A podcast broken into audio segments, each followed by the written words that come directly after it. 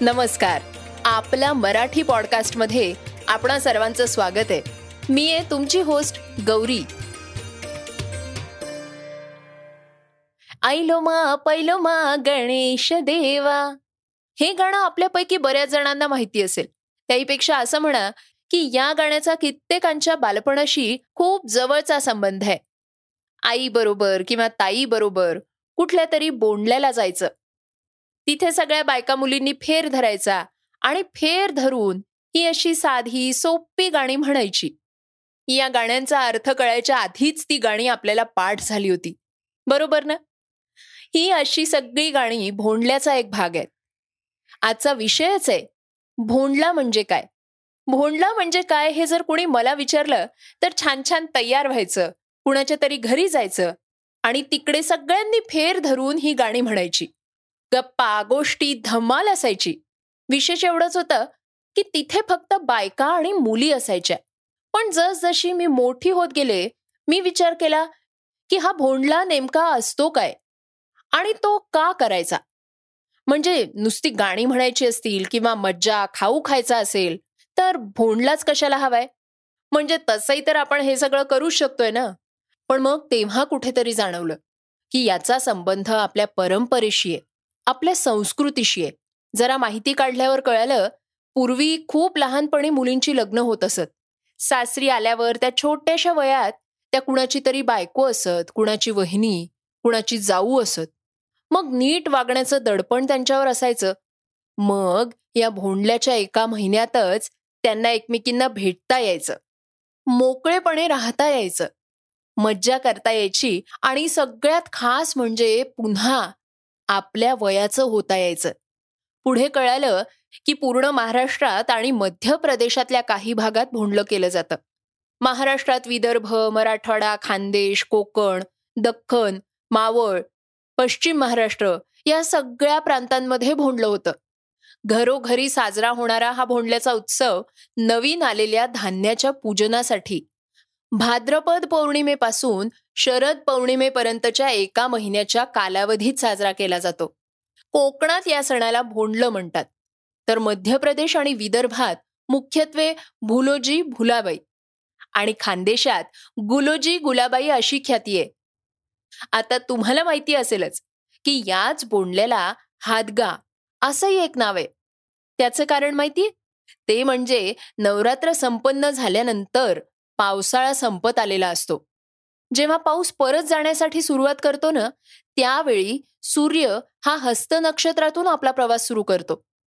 या काळात ढग मोठ्या मोठ्यानं आवाज करत असतात. आणि ह्याचंच प्रतीक म्हणून पाटीवर हत्ती चंद्र आणि सूर्याचं चित्र काढून स्त्रिया हादग्याची गाणी म्हणतात. हा सण कुमारिका आणि सोळा वर्षांच्या आतल्या मुलींनी खेळायचा मनोरंजनाचा सण आहे. व्रत तप जप यांसारख्या अवघड गोष्टी यात मुळीच नसतात. यात असतात भुलाबाई भुलोजीच्या मातीच्या मूर्ती मातीचा बैल संध्याकाळचे दिवे शेतामधली काढणीला आलेली कणस किरापत आणि खूपशा गोड आठवणी. या भोंडल्याची माझी सगळ्यात गोड आठवण म्हणजे भोंडल्याची गाणी. या गाण्यांच्या विचारानंच मला एक लक्षात आलं. ते असं की या गाण्यांचं एकही पुस्तक मी लहानपणी पाहिलेलं मला आठवत नाही. पण ही गाणी अजूनही जशीच्या तशी अगदी तोंडपाठ आहेत. मग जाणवलं की ही गाणी प्रत्येक मुलगी ही आपल्या आईकडून किंवा ताईकडून एखाद्या भोंडल्याच्या कार्यक्रमातच शिकलेली असते. तसंच माझंही झालंय. म्हणजे काय? ही गाणी पिढ्यान पिढ्या मराठी स्त्रियांनी जतन केलेला लोकगीतांचा एक अनमोल ठेवा आहे. ऐकायला जड वाटलं असेल पण अगदी खरं आहे ते. तुम्हाला माहितीये या भोंडल्याच्या गाण्यांचं आणखीन एक वैशिष्ट्य आहे. या गाण्यांमधून संपूर्ण महाराष्ट्रात वापरले जाणारे बोली भाषेतले शब्द सहज कानावर पडतात. लग्न होऊन सासरी आल्यानंतर ही गोष्ट मला तीव्रतेनं जाणवली. पण खरं सांगू कोकणातली विदर्भातली किंवा खानदेशातली ही गाणी वेगवेगळी वाटत असली तरी त्यांच्यातली चाल लय ठेका हे खूप एकसारखे वाटतात. शिवाय आशय सगळ्यांचा एकच असतो. पहिली ग पूजाबाई देवा देवा सहा देव किंवा आपे दूध तापे त्यावर पिवळी साय. किंवा ते आठवतं? अक्कण माती चिक्कण माती अशी माती सुरेख बाई. या प्रत्येक गाण्याचं आपलं एक असं वैशिष्ट्य आहे. मला आठवतं लहानपणी आम्हा मुलींचा एक्सपर्ट चमू एखाद्या भोंडलं असलेल्या घरात शिरायचा आणि या गाण्यांपासून सुरुवात करायचा. काही काही गाणी तर आजकाल जशी वेब सिरीज असते ना तशी मालिका म्हणून आम्ही म्हणायचो. मला अजूनही आठवतं सईच्या अंगणात काऊनं टाकलेल्या कणसाचं गाणं आणि पुढल्याच गाण्यात सासर आणि माहेरचे वैद्य बुवा येतात. सासरचा वैद्य कसा?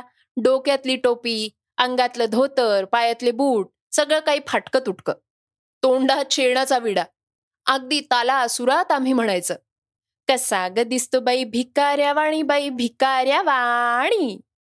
आणि मग यायचा माहेरचा वैद्य. आहा हा काय ते वर्णन? डोक्यात टोपी जरी काठी अंगात सदरा मखमली. त्याचं ते भरजरी धोतर तोंडात केशरी विडा. तेव्हा तर लग्नही झालं नव्हतं. तरी हे वर्णन ऐकून माहेरचा श्रेष्ठ वैद्य डोळ्यापुढे उभा राहायचा. मला आणखीन एक गाणं ठळकपणे आठवतं ते म्हणजे कारल्याच्या बीचं गाणं. कारल्याचं बी पेरग सुनबाई मग जा आपल्या माहेरा माहेरा. पूर्वी माहेरी जायचं नाव काढलं की किती अडचणी यायच्या? ते या कारल्याच्या गाण्यातून कळतं.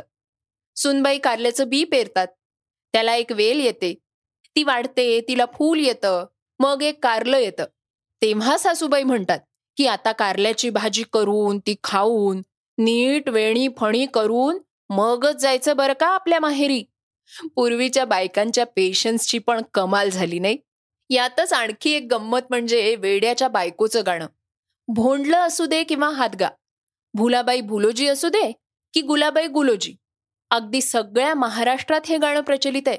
ती बिचारी लाडू करते आणि हा चेंडू म्हणून फेकून देतो. करंज्यांना वेडा पाण्यात होडी म्हणून सोडून देतो. एवढंच काय ती झोपते तर ती मेली म्हणून चक्क तिला जाळून टाकतो. हा आता कितीही विचित्र वाटत असलं तरीही भोंडल्याची गाणी म्हणणाऱ्या प्रत्येकीला हे गाणं माहिती असतं. लग्न होऊन सासरी आलेल्या नवीन वधूचा कसा गोंधळ उडतो नाही. पण बुलाबाईचे ते दिवस आठवले की आता वाटतं. बुलाबाई म्हणजे जणू काही आपल्यातलीच एक नुकतंच लग्न झालेली गोंधळात पडलेली सासर माहेर यांच्यातला मध्य साधू पाहणारी एक हसतमुख मुलगी असावी.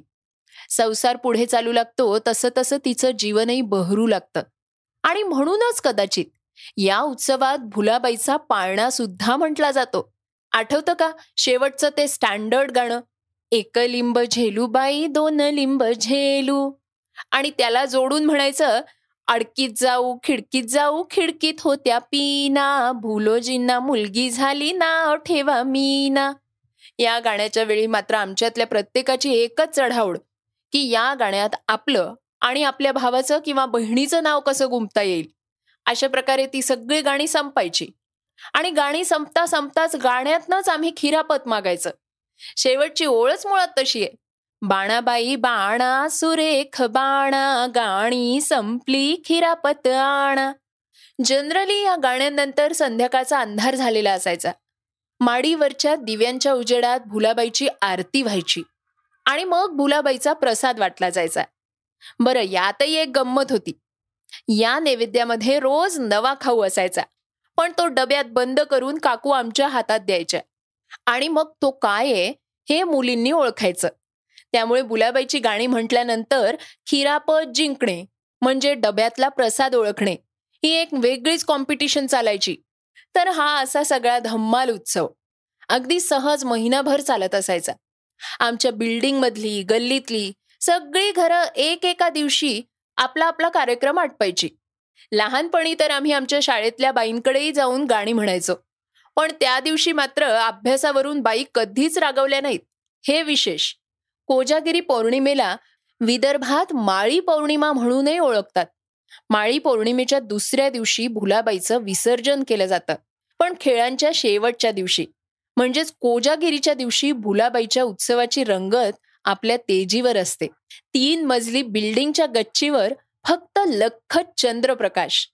एका बाजूला विटांची मोठी चूल त्यावरल्या पातेल्या दूध हटवण्याचं काम निरंतर चालू. आणि दुसरीकडे नुसती गाणी खेळ पळापळ.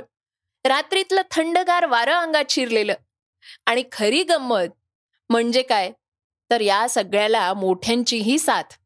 महिनाभर स्थापलेल्या भुलाबाईची कोजागिरीच्या टिपूर चांदण्यात पूजा मांडली जायची.